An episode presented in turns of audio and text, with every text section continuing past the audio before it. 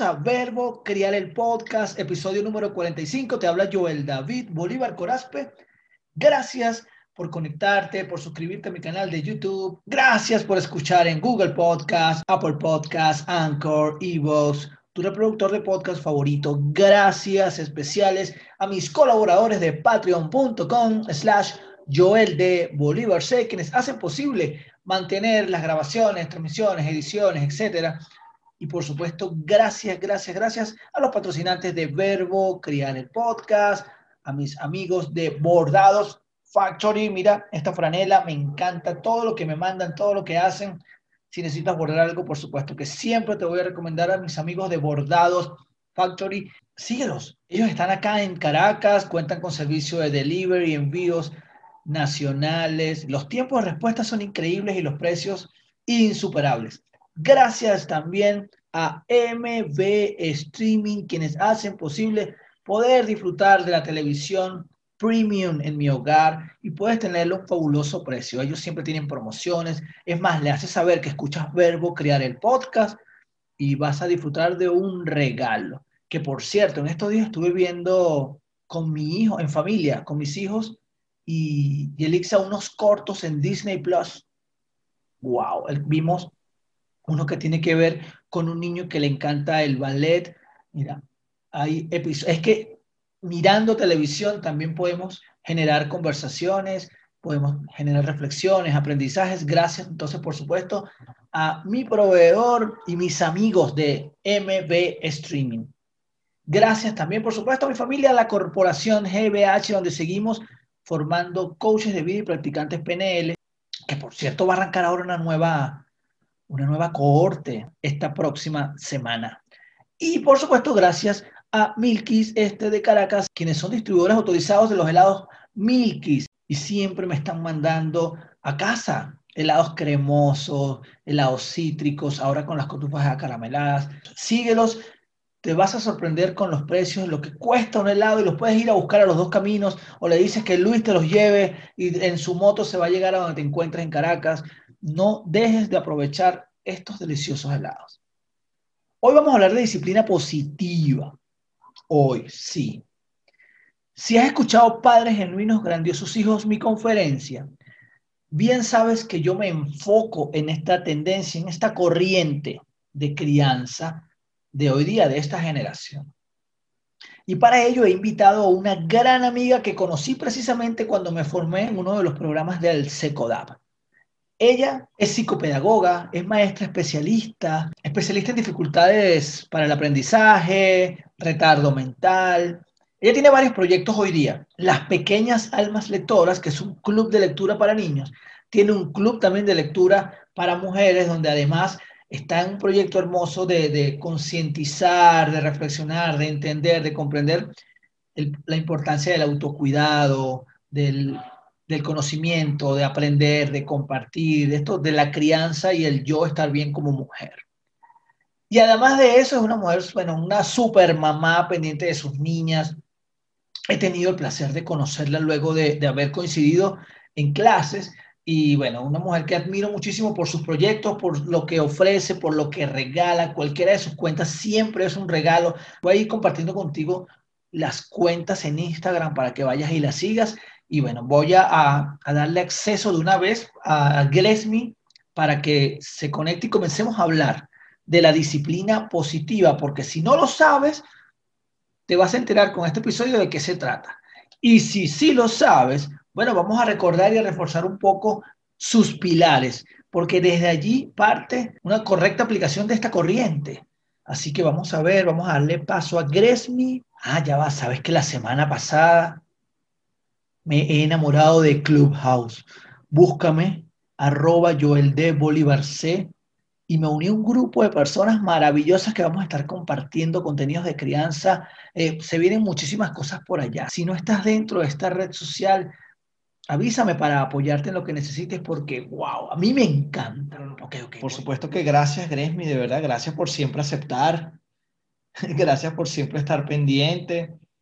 Yo no sé si te he contado. yo no sé si te he contado, pero uno el episodio más escuchado en formato audio de Verbo Crear el Podcast hasta este momento es el episodio que grabé contigo. Qué bueno. Sí, tú me comentaste, qué chévere, me alegra mucho. Sí, y sigue subiendo, o sea, es una cosa que, que mensualmente se suman más y se suman más personas a escucharlo. No es que fue una época en que se escuchó mucho y ya no. Sigue sumando y sigue sumando. Definitivamente esto de cómo enseñarle a leer a los niños ha sido un gran regalo que nos diste. Gracias, bueno, con todo gusto lo hice. Fue Qué bueno. para mí. Gracias a ti por, por invitarme y tomarme en cuenta. Claro, bueno, es que cuando te conocí, nosotros nos conocimos en el taller de disciplina positiva del SECODAP. Sí, efectivamente. Lo recuerdo, claramente, te recuerdo mucho a ti, a Beatriz. Sí. Este, los trabajos, los aprendizajes. Pero sabes que quiero comenzar hablando contigo de disciplina positiva con un recuerdo que me acaba de venir por lo que estoy diciendo, que fue con una de nuestras facilitadoras, con una de las psicólogas, que ella dijo que nosotros como que creemos que cuando nuestros hijos llegan a los 18 años de edad, como que si les llega el manto de la adultez y como ya tú eres adulto, perfecto, que sabes todo lo que tienes que hacer y cómo manejarte y cómo gestionarte y cómo conseguir todo, a mí eso me marcó. Porque, porque definitivamente creo que uno de los principios de la disciplina positiva tienen que ver definitivamente con, con el a largo plazo. ¿Sí? Sí.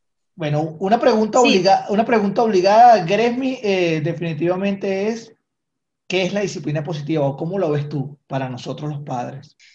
Mira, bueno, en principio te voy a comentar un poco cómo yo llegué a este concepto de disciplina positiva, que yo lo había escuchado en varias oportunidades, pero yo no había como caído en cuenta de que, que era eso, o sea, no, no, no había llamado mi atención, ¿no? Bueno, después me convertí en mamá y bueno, en este proceso de lo que es la crianza y bueno, las formaciones que he ido haciendo progresivamente y cuando el tiempo me lo ha permitido, bueno, empecé a escuchar sobre disciplina positiva y bueno, hubo dos cosas en particular que te voy a comentar. Cuando mis hijas empiezan a crecer, yo empiezo a hacer una especie de procesos reflexivos al final del día, ¿no? Eh, por situaciones que hubiesen podido ser incómodas, tanto como para mí como para las niñas, porque bueno, como padres y madres no somos perfectos. O sea, para crianza no hay una receta específica, ¿no? Entonces siempre venimos, venimos a aprender, ¿no? Entonces es una cuestión de ensayo y error. Y bueno, en ese proceso reflexivo de en las noches pensar, yo dije, oye, creo que no, no fue lo correcto como le dije, lo que le dije a mi hija, creo que esta parte tengo que mejorarla. O sea, es como que en esa búsqueda de cómo hacerlo mejor para que mis hijas se pudieran sentir mejor, ¿no? Y yo también, por supuesto, ¿no? Entonces, bueno, yo decía, bueno, empecé como ese proceso reflexivo que no sabía que más adelante me iba a llevar a conocer eh, que en realidad, pues ese proceso reflexivo tiene que ver con esa forma de pensar y repensar la crianza, ¿no? Y cómo tú te involucras o interactúas o te relacionas con tus hijos, ¿no? Entonces, bueno, la segunda cosa que, que me llevó a esto es que una vez, bueno, ustedes saben, bueno, tú sabes que yo soy amante de la literatura infantil y bueno, en una búsqueda de libros y cuentos me tropecé con un cuento que se llamaba o se llama Mi mamá es rara. Cuando yo vi ese título, a mí me llamó muchísimo la atención y pues lo que hice fue tomar el cuento e inmediatamente leerlo. Y el cuento, te voy a explicar rápidamente de qué se trata. Se trata, se trata de una mamá que, bueno, pues tiene muchas ocupaciones desde que se levanta en la mañana, hacer el desayuno, eh, tiene unos niveles de estrés y de angustia altísimos, ¿no? Es lo que uno puede como interpretar en la historia. Entonces se le bota el café, se le, el gato se le sube a la mesa y pues aparte de eso tiene que estar pendiente de, su hija, pues de que ella se prepare para hacer eh, sus actividades cotidianas. Entonces, cuando la niña se le acerca a la mamá y le pregunta algo, la mamá ya como que explota eh, y, o sea, ella no explota de tal manera de que ella, eh, eh, en el cuento no, no, señalan que ella tiene, se molesta, no, sino que a ella le empiezan a salir unos cachos, le empiezan a salir pelos en las orejas y le cambia la cara. Y entonces la niña se empieza a dar cuenta de eso y ella decía, pero, ¿qué o sea, ella no lo decía, pero, pero ¿qué le pasa a mi mamá? Entonces Después que ella se sentaba, la señora terminaba todas sus actividades y se sentaba a tomarse una taza de café, pues todo eso desaparecía, ¿no? Entonces yo decía, Dios mío, ya va, ¿será que mis hijas me ven de esa manera cuando yo estoy agobiada y estresada? O sea, de verdad, yo no quiero que mis hijas me vean así. Porque de verdad que, que, eso de pelo en las orejas, los cachos y, y, se le se despeinaba, y yo, yo, de verdad, yo no me quiero ver así. Entonces, ese cuento me impactó mucho, ¿no? Okay, okay. Y bueno, que tiene que ver mucho esta historia sobre cómo las situaciones de agobio y de estrés nos pueden llevar a cambiar no solamente nuestra forma de comunicarnos con nuestros hijos, nuestra forma de responderlas, de tratarlas, sino también me, me dio una idea de cómo podemos ser percibidos por nuestros hijos. Okay. ¿Entiendes? Sí, sí, claro. Y para mí es muy importante cómo yo, como mamá, puedo ser percibida por mis hijos. O sea, mi mamá, es, mi mamá es colaboradora, mi mamá es responsable, mi mamá me ayuda, mi mamá, a pesar de las dificultades, mira, tiene un, este, muestra una sonrisa, eh, es resiliente. O sea, un poco por allí va la cosa y bueno, más adelante vamos a hablar un poco más de eso. Bueno, por aquí, aquí ya estás dejando de una vez que uno de los primeros, no sé cómo llamarlo, Gresmi, este, características de la disciplina positiva es entender que debemos enfocarnos en nosotros primero como adultos que por los niños. O sea, nosotros no vamos a cambiar a los niños, tenemos que nosotros cambiar nuestra forma de ver el cómo estamos criando, el cómo nos conectamos y nos comunicamos con nuestros niños, porque los niños, los niños son ellos y van a ser ellos y ya. Ahora, cómo me criaron a mí es mi referencia y me toca dar esa, ese, ese repensar que tuviste tú, esa reinvención, ese cambio, esa, ese romper un paradigma, eh, comenzar a hacerlo diferente. Entonces creo que lo primero es cambiar yo, cambiar yo como adulto, ¿no? Sí, bueno, y, y, hacer un análisis de cómo me siento yo y cómo de alguna manera esa historia personal de crianza, ¿verdad? Que yo tengo, que yo traigo, puede impactar en mi ejercicio como mamá o como papá. ¿No? Entonces, bueno, tú acabas de tocar como tres puntos importantes en lo que acabas de decir. La historia personal de nosotros como padres, acabas de tocar el tema del estrés y el autocuidado que nosotros como padres debemos atender. Y otro tema que es, que es la disciplina positiva, ¿no? La disciplina, bueno, tiene un concepto, ¿no? Obviamente. Y bueno, se trata un poco de, eh, disciplina tiene que ver con cumplir reglas, instrucciones para que todo salga de la mejor manera, ¿no? Okay. Entonces, bueno, hay unos conceptos incluso que hablan de subordinación, ¿no? Pero eso ya más, tiene que ver un poco más allá con, con, con estos ámbitos o entornos militares. Sin embargo, yo pienso que a veces como papás pensamos que nuestros hijos tienen que estar subordinados a nosotros y pienso que es como que una concepción inadecuada, ¿no? Porque nuestros hijos no están subordinados a nosotros. Nosotros estamos con nuestros hijos en un proceso constructivo y de crecimiento, donde quizás puede haber una horizontalidad, ¿verdad?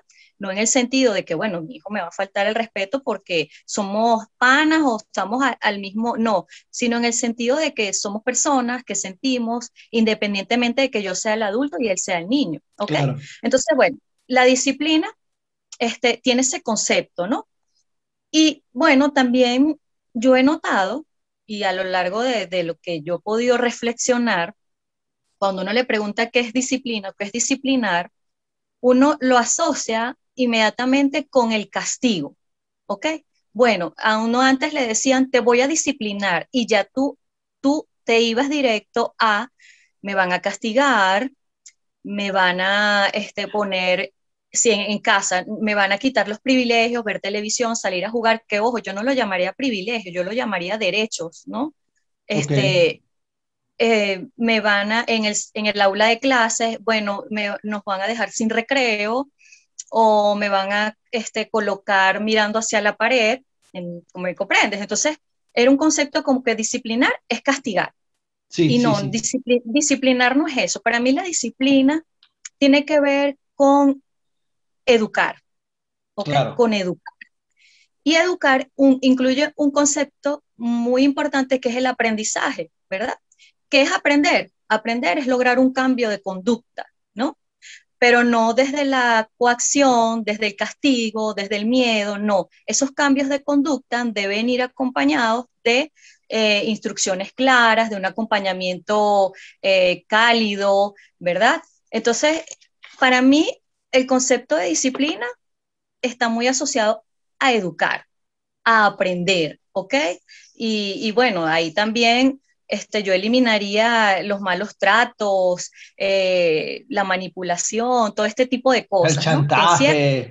El chantaje, el concepto de la disciplina. Claro, claro, claro, claro. Sí, una vez que nosotros tenemos claro que disciplinar este, es un proceso que está incluido dentro de la crianza, lo vamos a poder ver desde otras perspectivas, ¿verdad?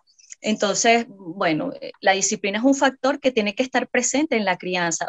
Fíjate. Porque sí. Claro. Porque necesitamos ordenar, ordenar, pero ese ordenar, ¿verdad? Ordenar, hacer entender, dar instrucciones a nuestros hijos no tiene absolutamente nada que ver con castigar y hacer sentir mal a nuestros hijos. Claro, claro.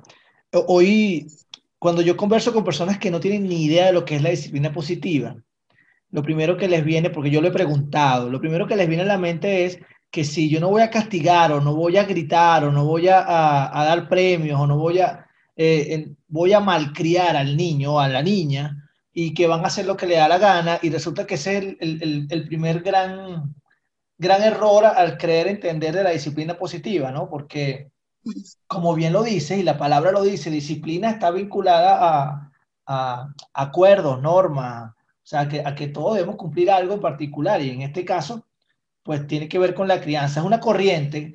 Tú y yo hablamos hace unos días y, mencionamos que definitivamente la disciplina positiva es como un estilo de vida, ¿no? Es un estilo de vida que llevo a mi casa, que llevo a mi hogar con mis niños, basado, por supuesto, en lo que nos dices, con el respeto, con el entender que son personas como yo, que sienten, etcétera, etcétera. Pero ahora, ¿cómo, cómo ha impactado esto en tu casa?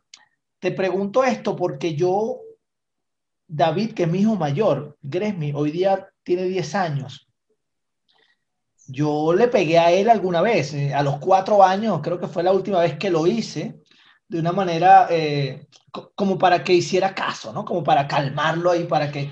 Y, yo creo que esa, es la, la, razón por la cual los adultos castigan o pegan, o, o, sea, como para que sea de inmediato la, la, el resultado. Pero un resultado que a largo plazo no va a funcionar. Entonces yo, yo te pregunto, ¿cómo, ¿Cómo ha impactado esto en tu casa, en tu hogar, con tus niñas? ¿Cómo ha cambiado desde que comenzaste a practicar la disciplina positiva ah, allí en casa, en familia?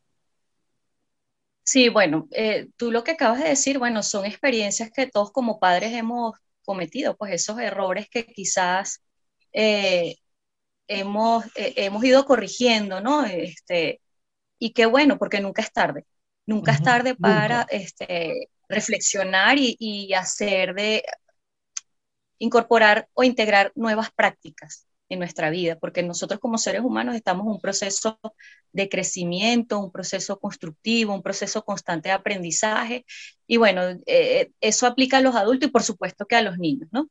Bueno, a mí la disciplina positiva me ha impactado no solamente a nivel de, de mi relación, el manejo con las situaciones en casa con mis hijas, sino a nivel personal, ¿no? Eh, eso que tú hablas de los objetivos a corto plazo, Ajá, eh, bueno, yo, ¿qué, lo que, es lo que ocurre? Que a veces los papás queremos que nuestros hijos respondan a lo que yo le estoy diciendo o pidiendo de inmediato, ¿ok? Bueno, yo quisiera que él, cuando yo le hable, me escuche y me haga caso y haga todo rápido. Y ya, exacto. Y entonces, bueno, cuando tú empiezas a entender que eso no es tan así, tu percepción cambia. Y no solamente que tu percepción cambia, sino empiezas a disminuir eh, o a de alguna manera a eliminar el conflicto. Claro. Entonces, porque el conflicto lo que genera, ¿qué genera es conflicto? Bueno, genera frustración eh, en los padres, en los niños, genera tristeza, genera de alguna manera resentimiento y eso no es lo que queremos. Entonces, bueno, vamos a partir de interrumpa, porque me, me, atrevo a agregar que una de las cosas que más sucede con los niños, aunque parezca tonto, es que ellos comienzan a dudar si yo los quiero o no. Uh puede parecer muy tonto, pero por favor, yo los amo con locura, yo hago todo para... No, no, ellos pueden poner en duda, mi papá no me quiere, mi mamá no me quiere, o yo no soy lo, tan, lo suficientemente para, y comienzan a dudar muchísimo con ellos mismos. Claro, hay una confusión, porque entonces le dices, te pego porque te quiero. Yo te hablo así, te trato así, porque es lo mejor. Yo quiero que seas una persona de bien. Entonces, bueno, vamos a conectar esto con los, lo que mencionaste, los objetivos a corto plazo. Bueno, en el modelo eh, desarrollado o promovido por la Universidad de Manitoba, que es el, el modelo de disciplina positiva, que es el promovido por eh, SECODAP, ¿no? que es donde yo me formé, hablan, hablan de esto, pues de, lo, de, de los pilares del modelo de disciplina positiva. Okay. Uno de ellos eh, son los objetivos a largo plazo, ¿no? Entonces, bueno, ¿qué es lo que queremos eh, que nuestro hijo haga? Bueno, que lo haga de inmediato. Que si yo le digo que se bañe, él lo haga de inmediato. Que si yo le digo que haga la tarea, que él lo haga de inmediato casi que sin chistar, ¿no? Pero entonces, bueno, nos hemos dado cuenta que con los objetivos a corto plazo, quizás no estamos logrando lo que verdaderamente queremos, ¿no? Que, bueno, eh, eh, el modelo plantea, eh, el modelo de crianza, plantea un proceso constructivo donde se plantea el respeto al niño, donde el niño es el protagonista y que él, junto a su papá o a su mamá, pueda llegar a un proceso de reflexivo de buscar y encontrar soluciones, ¿verdad? Y, bueno, el papá, por supuesto, papá y mamá como los mediadores, ¿no? Los adultos significativos como mediadores. Entonces, fíjate, los objetivos a largo plazo eh, son muy importantes y tienen que ver con dos preguntas muy importantes que nos tenemos que hacer como mamá o como papá. Son dos. Y son cruciales. Primero, ¿Qué clase de persona quiero que sea mi hijo cuando sea adulto? Adulto, correcto. Y la otra, y la otra, ¿qué relación quiero que tenga mi hijo o mi hija conmigo cuando sea un adulto? Entonces, partiendo de allí, bueno, ya va, espérate. ¿Qué clase de persona quiero que sea? Bueno, aparte de que sea profesional, que se realice, que se case, bueno, ¿qué clase de persona? Que sea una persona independiente, que tenga valores, que sea empático, que pueda solventar las situaciones que se le presenten en la vida con la mejor actitud. Autónomo. O sea, una persona autónomo, todo ese tipo de cosas. ¿No? Entonces, ¿qué clase de relación quiero que tenga mi hijo conmigo? Bueno, por supuesto que ningún papá va a querer que la relación con su hijo de adulto sea una, una, una una relación de distancia, de irrespeto, de, enemistad, no, porque bueno, de eso hemos visto muchas cosas, ¿no? Entonces, partiendo de allí, uno como papá dice, ya va, yo, no, yo lo que quiero para mi hijo es esto, ¿no? Entonces ya dejo de enfocarme en esos objetivos a corto plazo. O sea, quizás lo más importante para el momento no es que él vaya y se bañe en el instante que yo le diga, sino que él entienda además que bañarse es necesario porque además tiene unos beneficios y la manera en como yo se lo digo, como yo se lo transmito, va a impactar directamente eh, y él lo va a integrar. Pues cuando llegas a ser una persona adulta, él va a saber comunicar, comunicarse, o sea, va a entender como adulto que él puede formar parte de las soluciones a las situaciones que se le presenten y no que va a dejar, va a ser una persona impositora o va a dejar que le impongan cosas que, que, le hacen daño o que no, no lo van a ayudar a su desarrollo integral. No sé si me explico, ¿no? Totalmente, entonces, totalmente. Bueno, entonces, bueno, es, es, lo principal, pues centrarnos en los objetivos a largo plazo. Ahí, ahí, Gresmi, ahí es donde yo me pregunto, y cuando, cuando bien defino, cambio la manera de ver y me hago esas dos grandes preguntas que nos acabas de dejar, es cuando yo me pregunto, ¿y qué estoy haciendo yo para lograr esas dos respuestas. ¿Cómo me estoy comportando yo? ¿Cómo estoy comunicándome? Como, claro que te explicas perfectamente. ¿Cómo me estoy comunicando con mi hijo? ¿Cómo le estoy haciendo saber las instrucciones, indicaciones, la manera? Y bueno, aquí, aquí viene algo que me quedó cuando estuve en el taller, que tiene que ver con, con las estrategias para comunicarme, con las estrategias para hacerle saber lo que yo espero. Porque cuando tú hablas de, de que yo quiero que mi hijo se bañe ya, que se bañe rápido, es que, es que yo soy el adulto apurado. Yo soy el adulto apurado. Yo, el, el, tema del tiempo soy yo, que tengo mil cosas que hacer, responsabilidades de adulto y mis hijos no. De verdad que creo que con estas dos preguntas tú acabas de regalarnos la manera perfecta o muy clara de entender cuál es el objetivo de, de esta corriente de crianza. Mira, háblame de, si, si yo voy a dejar de gritar y de pegar y de castigar o de dar premios, ¿qué tengo que hacer? Voy a retomar la idea que acabas de poner en el tapete y tiene que ver con lo que mencionaba sobre la manera en que yo me dirijo a mis hijos para que ellos hagan lo que yo quisiera, lo que, ellos, lo que yo deseo que ellos hagan, ¿no? Entonces, bueno, hablamos de dos herramientas que son súper importantes, pero antes de hablarte de las herramientas, bueno, nosotros como papá y mamá tenemos que mirar hacia adentro, primero y principal. Tenemos que mirar hacia adentro y poder autoevaluar la forma en que nosotros nos estamos comunicando.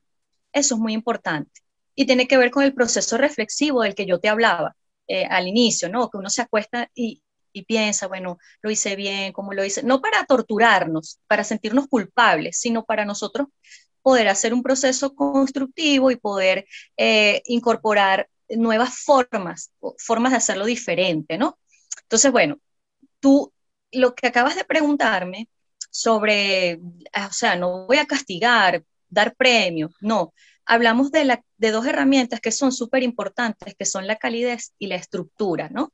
Que son, es otro de los pilares fundamentales, ¿no? Entonces, ¿qué es la calidez? Bueno, la calidez quiere decir dar seguridad, que el niño se sienta seguro y el niño se sienta amado sin importar lo que haga. Oye, eso suena así como que sin importar lo que haga. Sí, es así, sin importar lo que haga. Y la calidez no está relacionada solamente con dar besos, dar abrazos, no, tiene que ver con esa manera en que yo me acerco al niño, la manera en que yo le hablo, ¿verdad? Amabilidad. Y la manera en que yo sí, la manera en que como yo me posiciono a entender la necesidad que él tiene en el momento. Fíjate, si yo quis, yo voy a poner un ejemplo muy sencillo. Vamos a suponer que a mi hija o a mi hijo se le perdió su juguete favorito y él tiene cuatro o cinco años. A esa edad, pues los niños muestran bastante fascinación por sus juguetes, tienen un juguete favorito. Eh, entonces, llora porque quiere juguete. Entonces, bueno, yo no le presto atención yo le digo de repente, mira, ya va, o sea, estás llorando por un juguete, ¿por qué lloras por el juguete? O sea, no tienes por qué llorar por eso, eso no es tan importante. Cuando yo me ubico y yo le hablo así a mi hijo, yo le estoy haciendo entender, o sea, primero le, le estoy invalidando esa necesidad que él tiene en el momento, que es conseguir su juguete, eso es lo que él quiere. Pero yo en mi visión adultocéntrica pienso que eso no es importante. Entonces, bueno, eh, no me voy a adelantar, pero sí lo voy a, eh, yo creo que es importante mencionarlo, es un poco eh, ubicarse en cómo piensan y sienten los niños, de acuerdo a su edad o desarrollo evolutivo, ¿no? Y la otra herramienta es la estructura. Y la estructura tiene que ver con dar información, ¿ok? Si yo quiero que mi hijo logre cierto aprendizaje o conducta, yo tengo que informar o dar instrucciones claras y precisas de lo que yo estoy esperando de él. Incluso tengo que aprender como adulto anticiparme a lo que pudiera ocurrir con determinado evento, ¿no? Entonces, bueno, vuelvo al ejemplo del, perdón, del carrito o del juguete. Del juguete. Entonces, bueno, acercarte, acercarte, este, ¿qué, ¿qué pasó, hijo? ¿Qué pasó, hija? O sea, aunque ya tú sepas qué es lo que está ocurriendo, ¿no?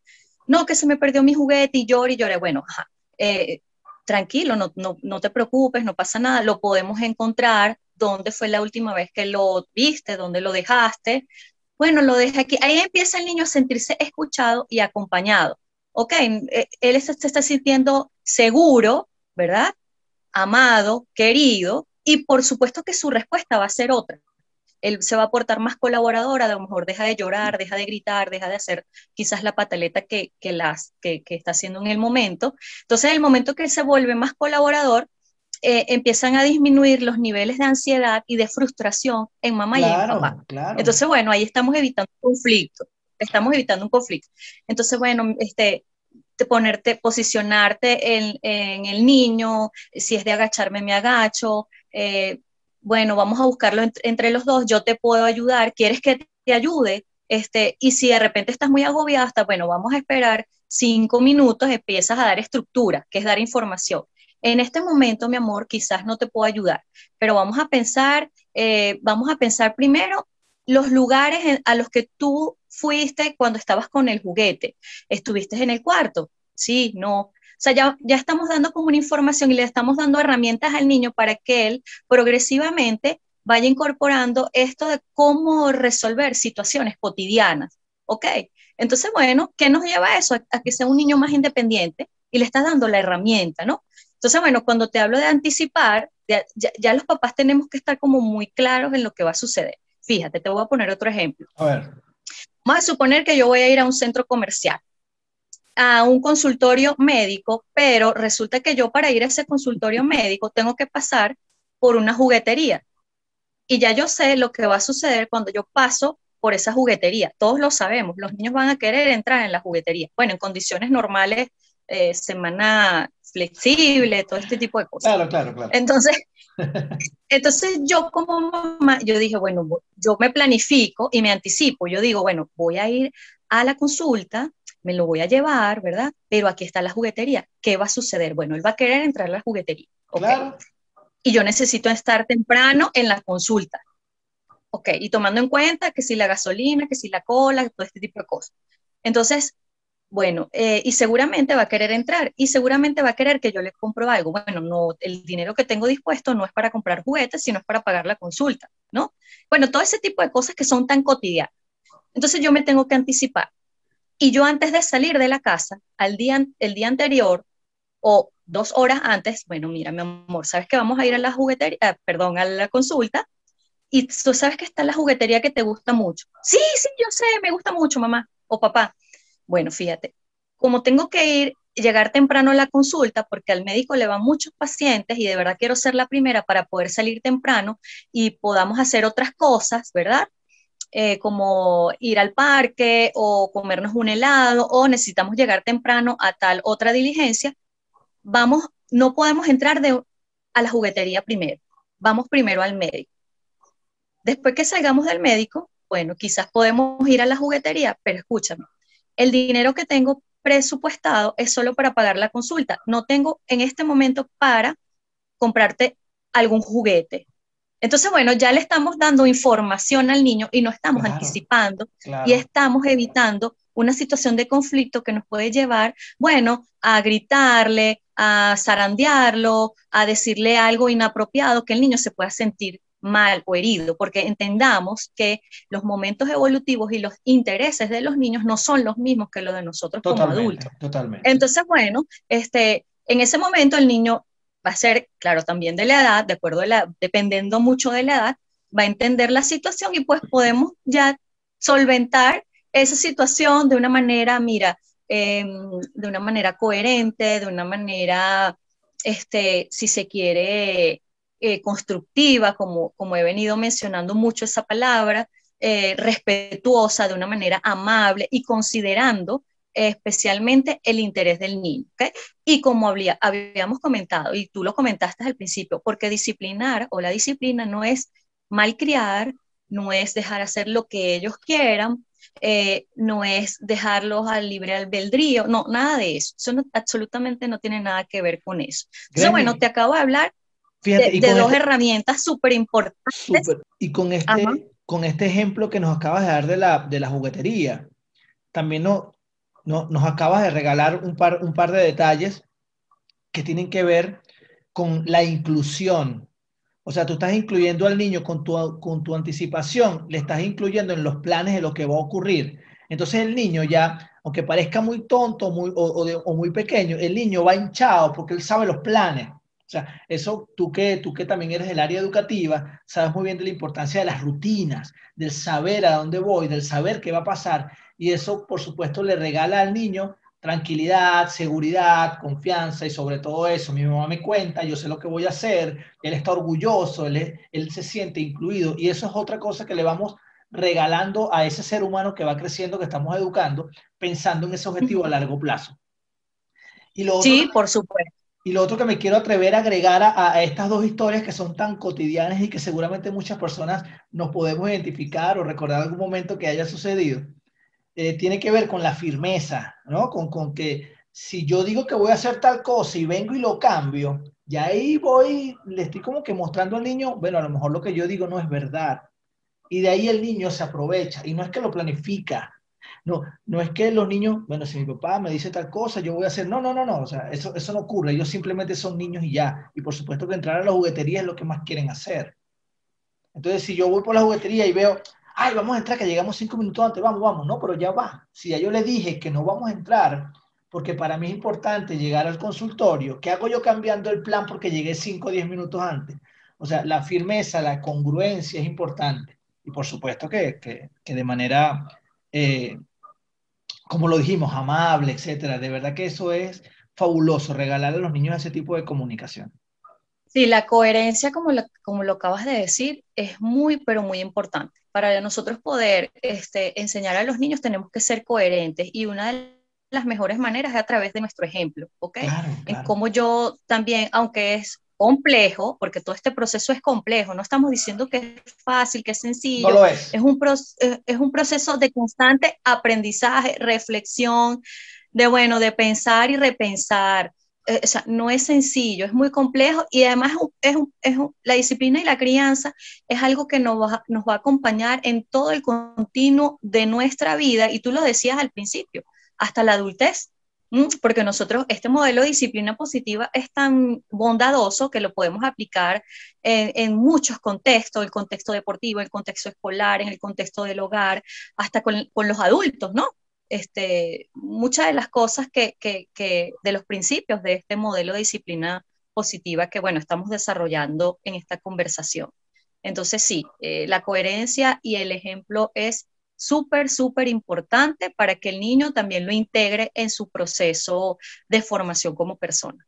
Claro, y así como, como acabas de mencionar, que no es fácil, ¿no? No lo es, no lo es. Nadie tampoco puede eh, hacer, hacerle creer a alguien que quiere aplicar esta, esta, este tipo de crianza en el hogar. Nadie te va a decir, mira, esto, esto es fácil, esto se logra de un día para otro. No, no, no.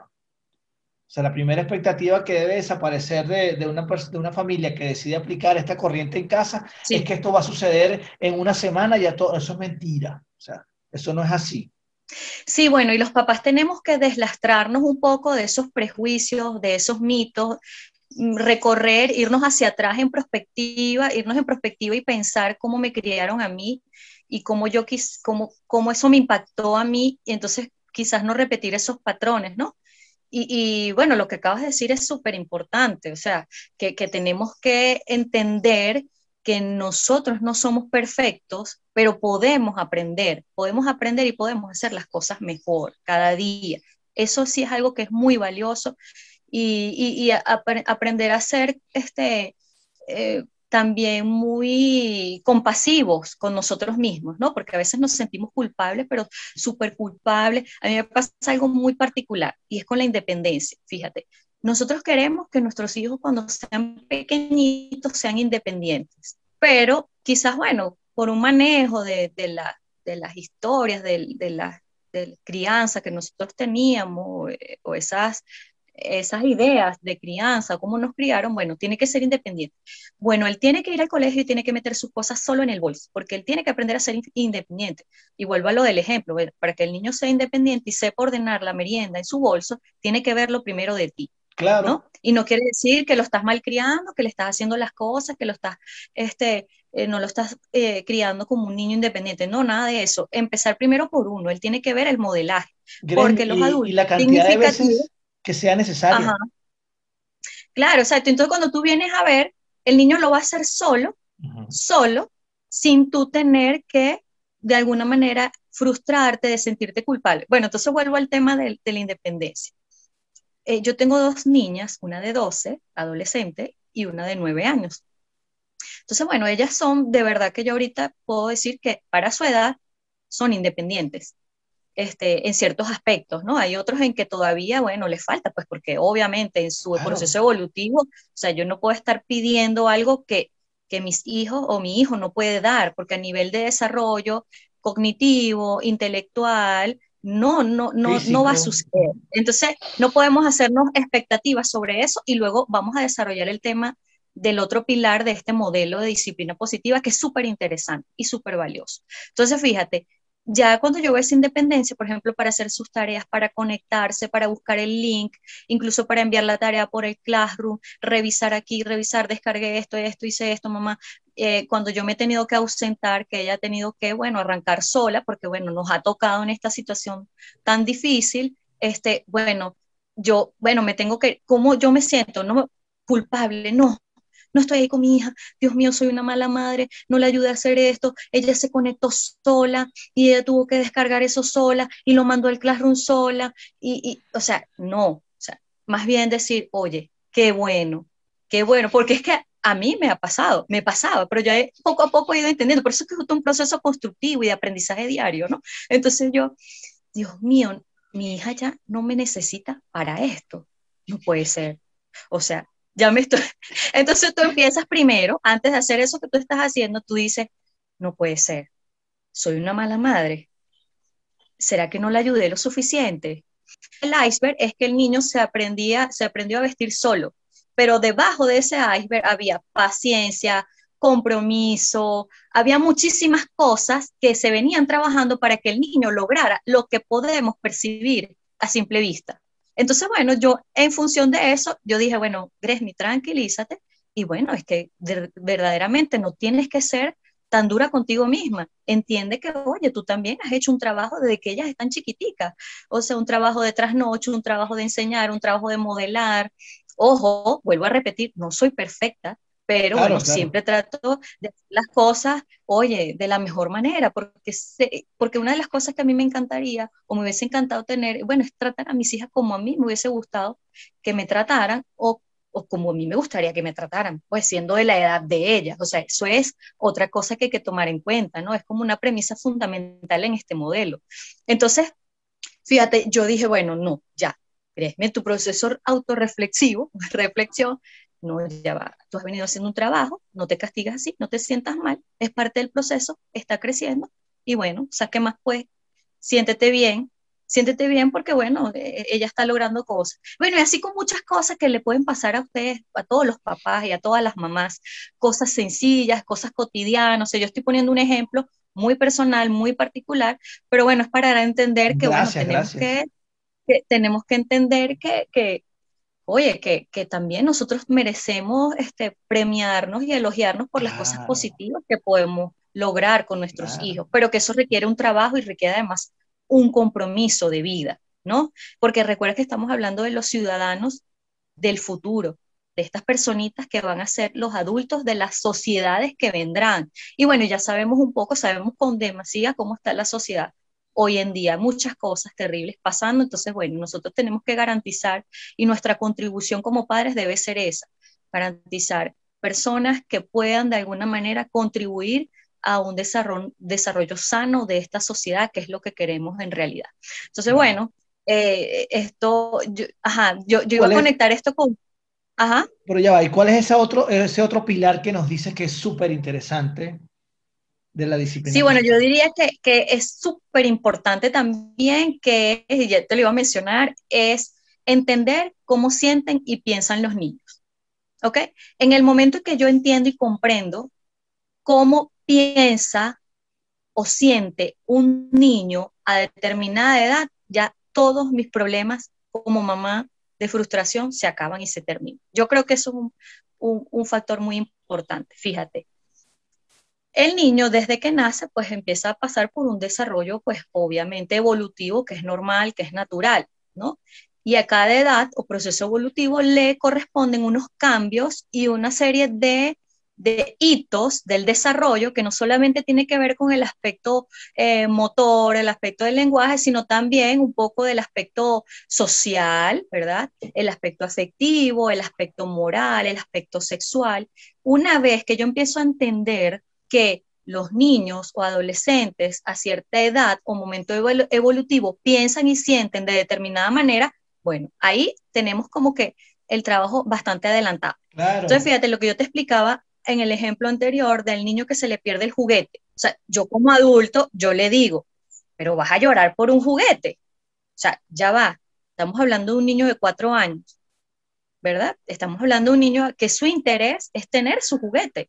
O sea, quizás eh, como adulto no puedo yo anteponerme ante la necesidad del niño. Tengo que saber que ese, ese, es su momento evolutivo. Para él es importante su juguete y más nada, porque además hay un proceso eh, natural de eh, egocéntrico por el que pasa el niño en esta etapa, ¿verdad? Cuatro, cinco, seis años, donde, bueno, el que él es importante y todo gira a su alrededor. Y cuando adulto empiezo a entender eso, pues mis niveles de angustia bajan enormemente y no voy a tener la necesidad de gritar o, que el o, permitir que el niño se sienta mal por un comentario inapropiado mío, ¿no?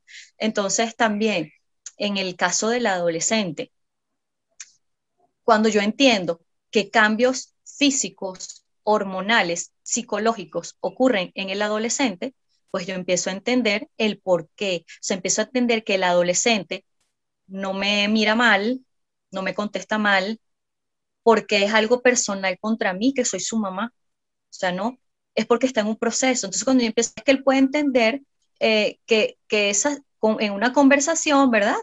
aplicando eh, la calidez y la estructura, que, lo que, le, que él aprenda a reflexionar sobre esa conducta que él está teniendo en ese momento, que por ejemplo eh, te conteste mal, te conteste feo o te diga una palabra inapropiada. Entonces, bueno, entender, bueno, esa, yo no me voy a enganchar, yo no voy a pelear, yo no lo voy a regañar, porque incluso podemos llegar hasta el momento de que, mira, me faltó el respeto y le di una cachetada, o sea, por ponerte un ejemplo, no, porque es que me faltó el respeto, ¿cómo me va a faltar el respeto si yo soy su mamá? O sea, no, ya irnos a esos niveles de verdad, no, pero entonces cuando yo empiezo a entender, bueno, me contestó así, bueno, vamos a pensar qué es lo que le ocurre, bueno, está en una etapa de verdad de rebeldía, yo también pasé por eso, yo recuerdo, o sea, poniendo como un ejemplo, no, bueno, yo cuando fui adolescente también le contesté a mi mamá, bueno, está en ese proceso, no es nada personal contra mí, no es que no me quiera, no es que ella me quiera faltar el respeto, no, sino que hay un momento de un hormonal eh, que, Dios mío, entonces, bueno, además la parte neurológica, que, bueno, hay una poda neurológica, hay nuevas conexiones neurológicas, el lóbulo prefrontal aún está en desarrollo, entonces, bueno, hay mayor impulsividad, en ese momento, en ese proceso. Entonces, bueno, cuando yo empiezo a entender eso, yo digo, ya va. Respiras y dices, bueno, esto. Y esperas el momento apropiado para, para dar calidez y estructura. Mira, a mí no me parece, hija, quisiera conversar contigo, que tú me contestaste de esta manera, vamos a pensar por qué lo estás haciendo. Bueno, y el mismo joven después se va a dar cuenta, bueno, de verdad, mamá, de verdad, creo que es la adolescencia que me está pegando, este, yo me sentí mal cuando te contesté así y de verdad no quisiera volverlo a hacer. Entonces tú empiezas a entender, bueno, están creciendo y que eso va a pasar, por supuesto. muchísima empatía, muchísima empatía, claro. Sí, entonces, bueno, esto de entender cómo sienten y piensan los niños es sumamente importante.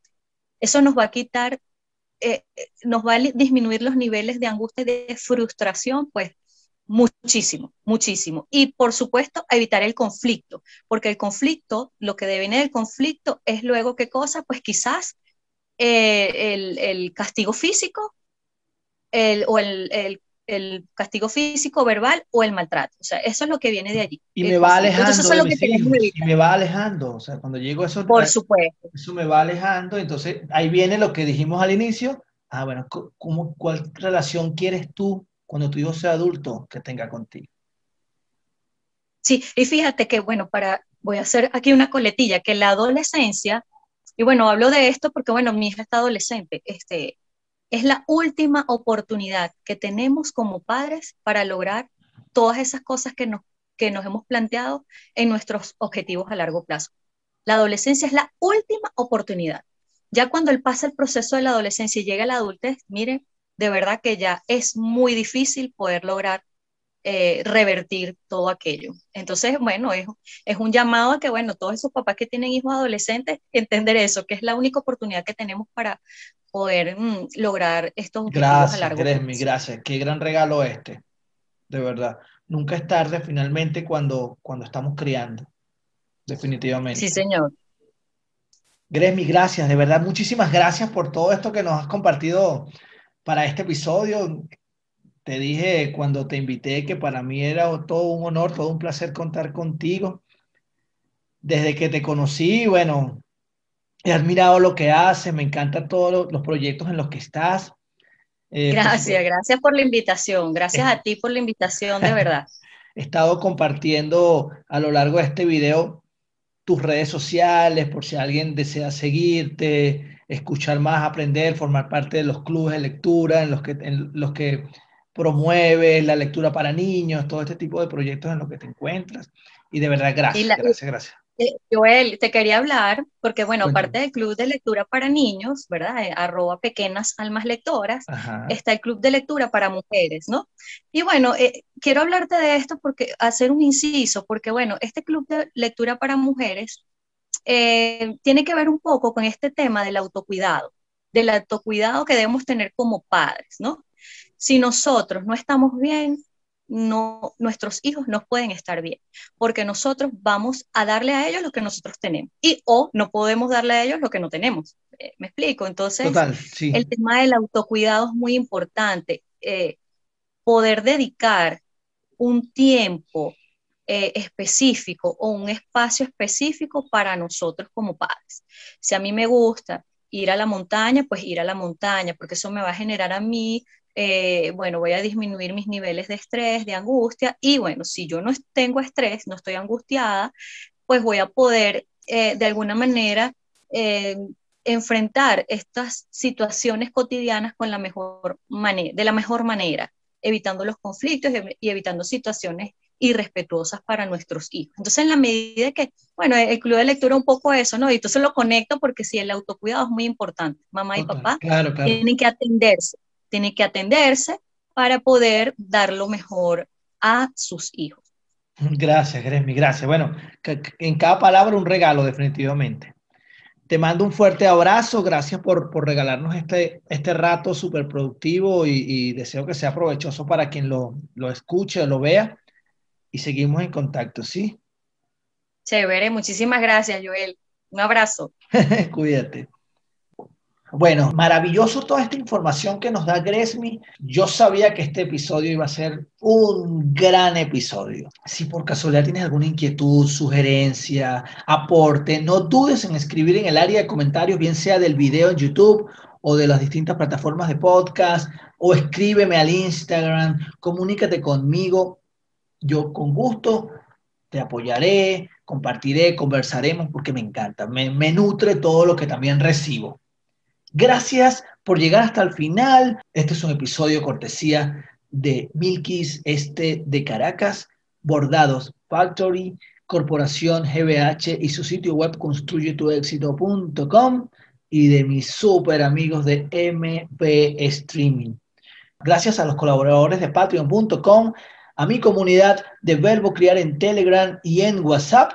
Y tú, si por casualidad te estás preguntando, ay, ¿cómo es esto que voy a estar pensando en la noche y revisando? Te voy a dar una clave.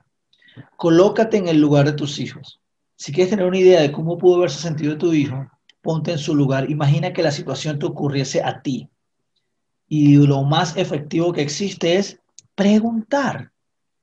Pregúntale a tus hijos cómo se sienten cuando haces o te comportas de una manera en particular.